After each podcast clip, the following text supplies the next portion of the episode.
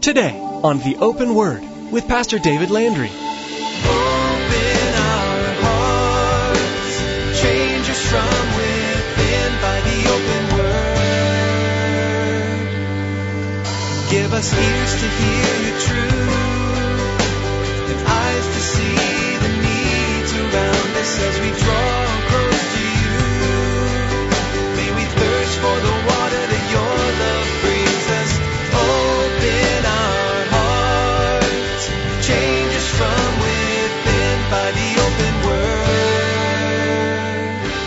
we need to be people who are merciful. We need to choose to walk in mercy rather than in vengeance. And you know what? It is a choice in our life. We choose to live and to walk in mercy. We don't come up and say, Oh Lord, I'm not a merciful person. Please change my heart and make me merciful. No, we need to put on mercy. We need to choose to walk in mercy. None of us would know God or follow Him on our own. It is only because of the Lord's great mercy and grace that we have become His children. In today's message from the Gospel of Luke, Pastor David admonishes us to be merciful. Showing mercy to others is not an option. We cannot wait until we feel like being merciful.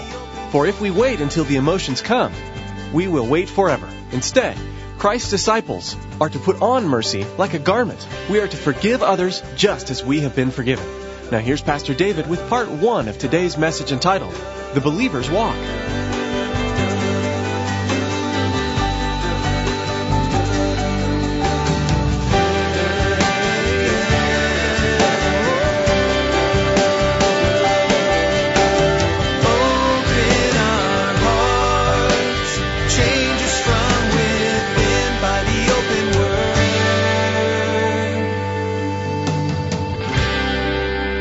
Was just a few days before Christmas back in 1995.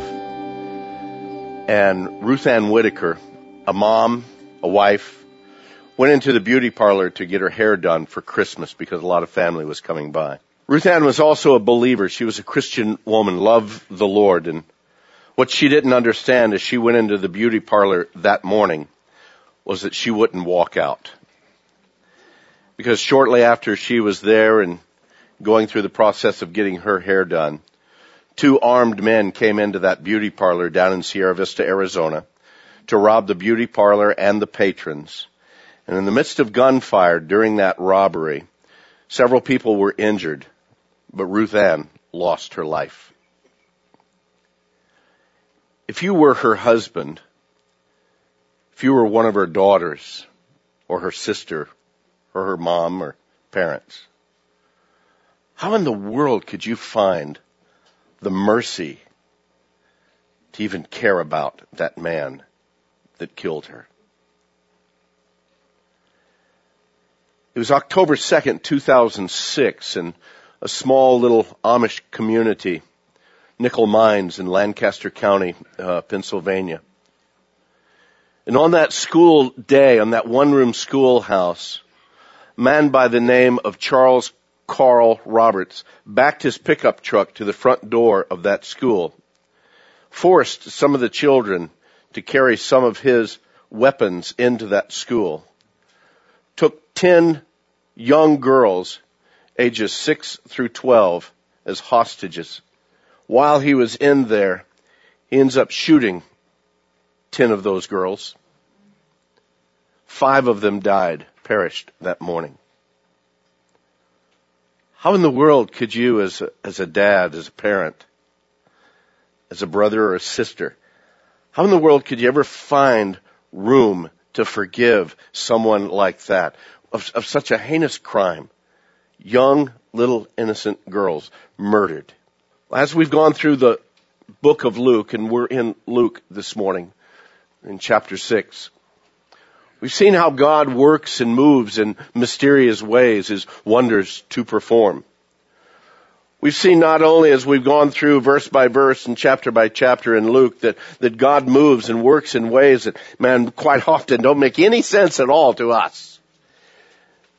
But then He's God And He works in ways that we can't understand in our limited mortality, our limited understanding, and the fact that we can barely understand today. We forget about what happened tomorrow or yesterday, and we have no clue what's going to happen tomorrow. Yet He's God and He knows all of these things we understand that our God often moves in bizarre ways. And here this morning in Luke chapter 6, we're going to continue on in this section where Jesus is addressing his disciples, not just the followers. There were multitudes that followed, but here Jesus turns his attention on those who would be disciples.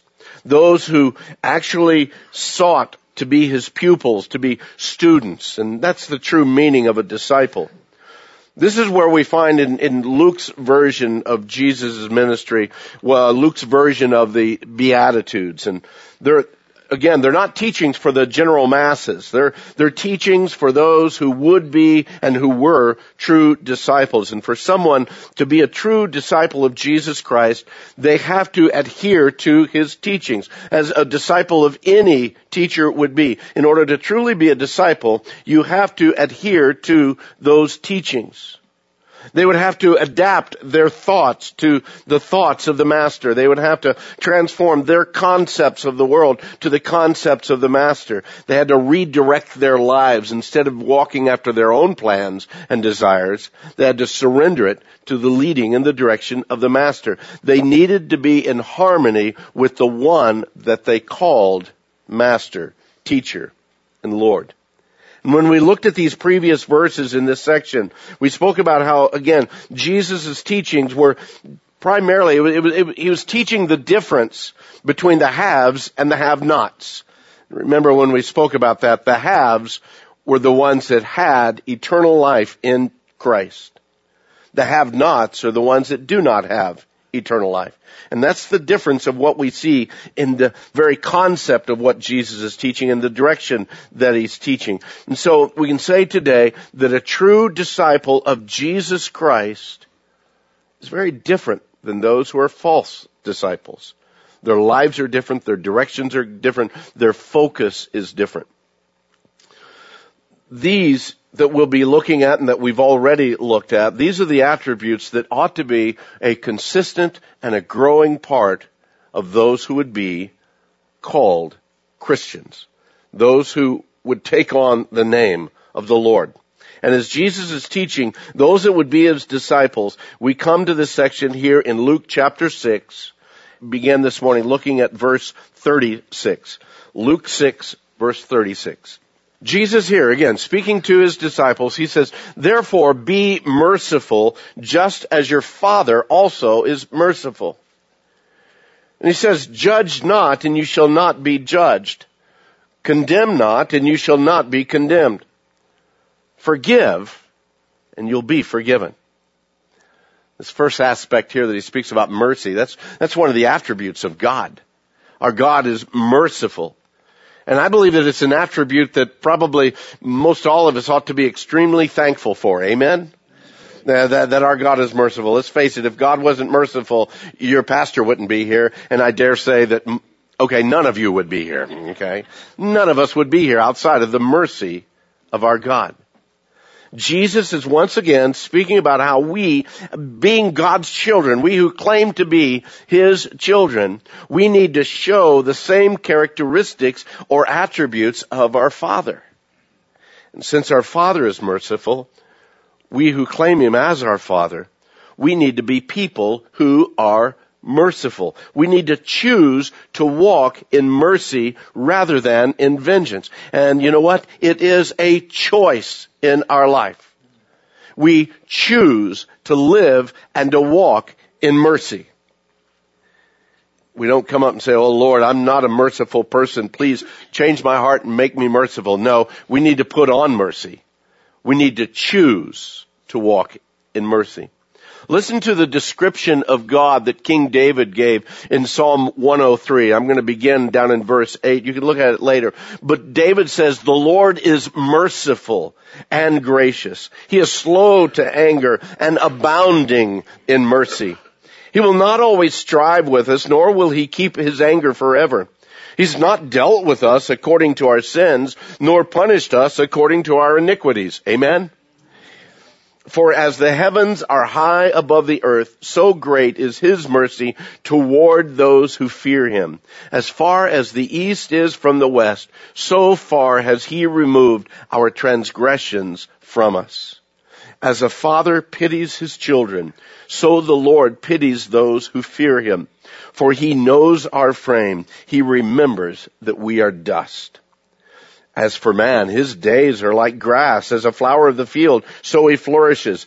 For the wind passes over it and it's gone, and its place, and its place remembers it no more. But the mercy of the Lord is from everlasting to everlasting on those who fear him, and his righteousness to children's children's. Now if that's the kind of mercy that our Father has, isn't that the kind of mercy that we ought to be walking in? If that's the kind of mercy that you and I have received from the Lord, how much more should we show mercy to those that are around us? And we as Christians, above all other people in the earth, we need to be merciful people. Above all other people on the earth, we know that our Heavenly Father is merciful. We've received His mercy He's loved us in spite of ourselves. He's granted His mercy to us.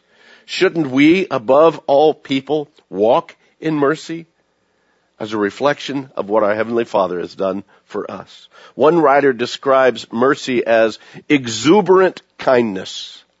Exuberant kindness. And isn't that really what the Lord God has showered down upon us? His exuberant kindness, although we don't deserve it at all.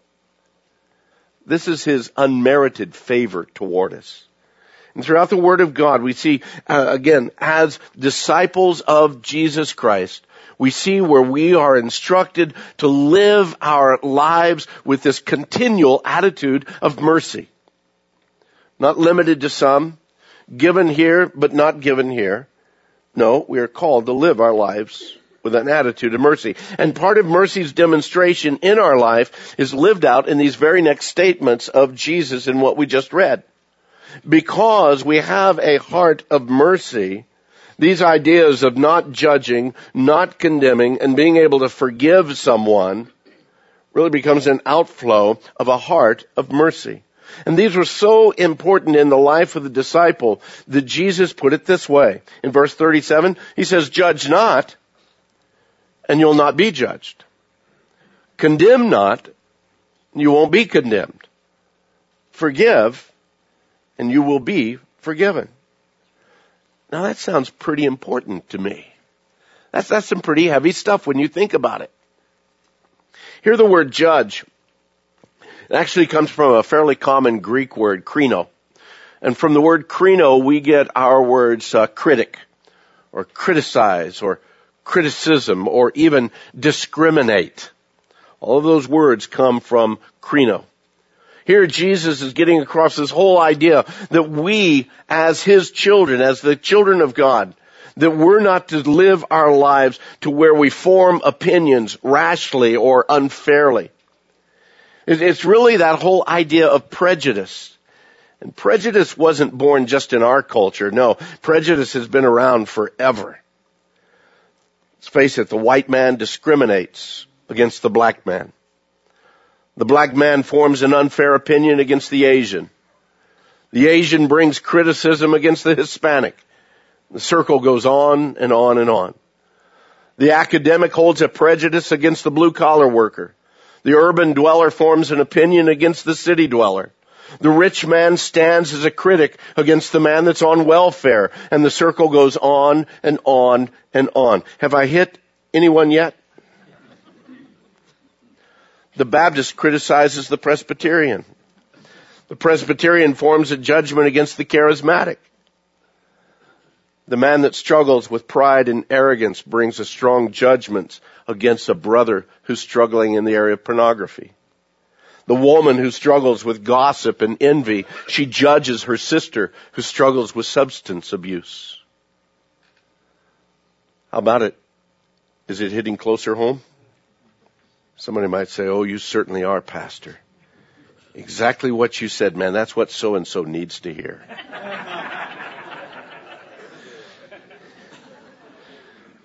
Well, methinks you missed the point, okay? Without having a heart of mercy, we're really quick to criticize.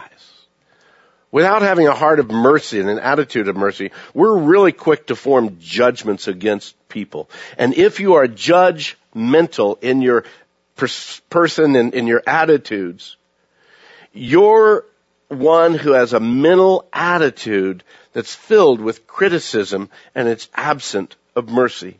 Jesus is speaking against being judgmental. And it's all too often and it's all too easy for us, again, to begin judging the, the motives, to begin judging the, the inner man, which only God can see. Yet we look at an individual's life and we bring judgment over things that we have no idea about. How easy it is to be critical of other people's actions without ever taking the time to stop and consider their situation, their background, or their true motives. A Native American proverb declares, never criticize a man until you've walked a mile in his moccasins. That also comes from a fairly lengthy poem by a Methodist minister back in 1895. Mary Lathrap wrote a long poem. I'm not going to share the whole thing with you, but a few points of that, a few verses of that poem says, pray, don't find fault with a man that limps or stumbles along the road unless you've worn the moccasins he wears or stumbled beneath the same load. Don't sneer at the man that's down today unless you've felt that same blow that caused his fall and felt the shame that only the fallen have known. Don't be too harsh with the man that sins or pelt him with words or stone or disdain unless you're sure that you have no sins of your own and it's only wisdom and love that your heart contains. Jesus told us to be merciful just as your Father in heaven is merciful. He says to judge not and you'll not be judged. And then he goes on to say condemn not. You'll not be condemned. And that word condemn, when that's used here, it's with that direct meaning, that, that, that full understanding of casting a judgment against someone, pronouncing them guilty, and planning their punishment. You're, you're judge, jury, and executioner at that point when you bring condemnation against someone. And, and how can we really do that to each other and still claim that we are God's children? And still say that we are following after the very heart of Christ. Christ who had the woman caught in adultery thrown before him. She was guilty. There's no doubt about it. What did Jesus say? Woman, I don't accuse you. But he did say, go and sin no more. What is your heart? How do we know what's going on in people's lives that we're able to bring such condemnation or judgment? I mean, after all, are we omniscient? Do we know all things? Do we understand every aspect of that person's situation, of their lives, and of all of their actions? Do we know the innermost reasonings of their hearts? I dare say we don't even know our own hearts most of the time.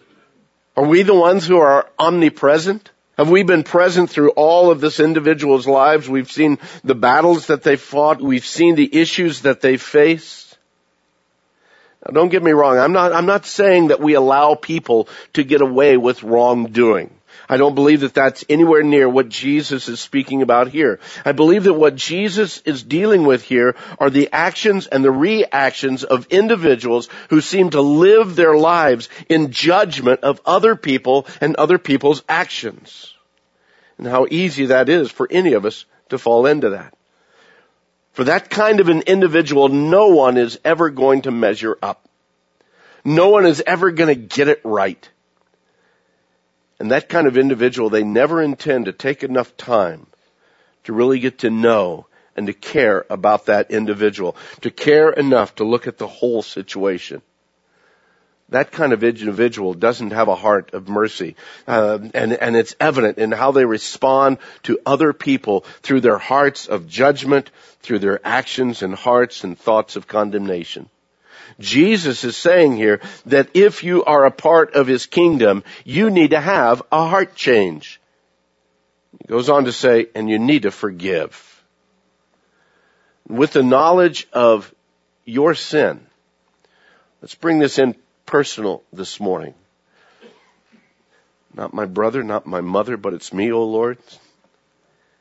Let's bring it in personal. With the knowledge of your sin, past, present, and even future. Do you realize that Christ has forgiven you your sin? That He, knowing exactly who you are and who you've been and all of your tomorrows, you've been forgiven through the processes of God's plan and the work of Christ. For by grace are you saved through faith that not of yourselves. It's the gift of God, not of works, lest any of us would say, hey, I made it. Too bad about you. If there's no forgiveness in our hearts, can there really have ever been a work of forgiveness in our souls? If we've received forgiveness, shouldn't it change our attitude toward others?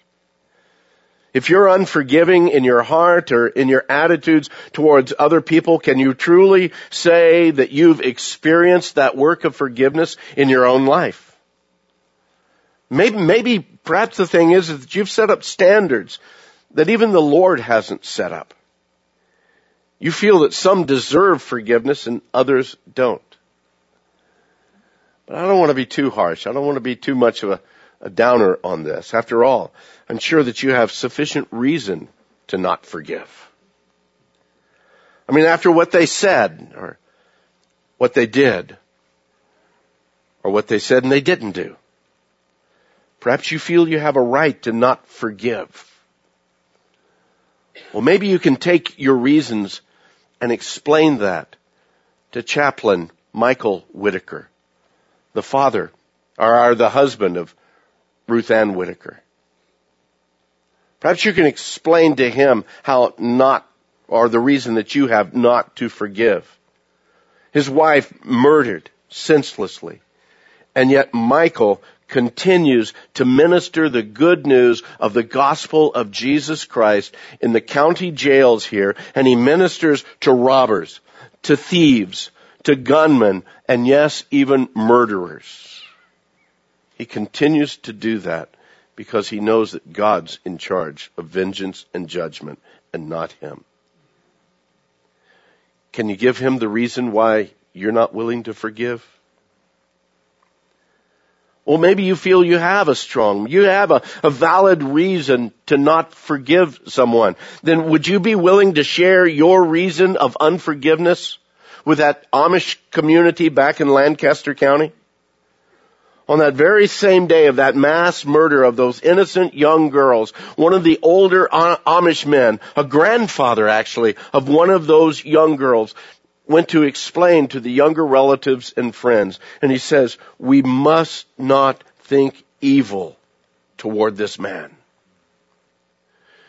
Speaking about the now dead mass murderer, the man who committed this crime, one of the other fathers of these girls said, this man had a father and a wife and a soul.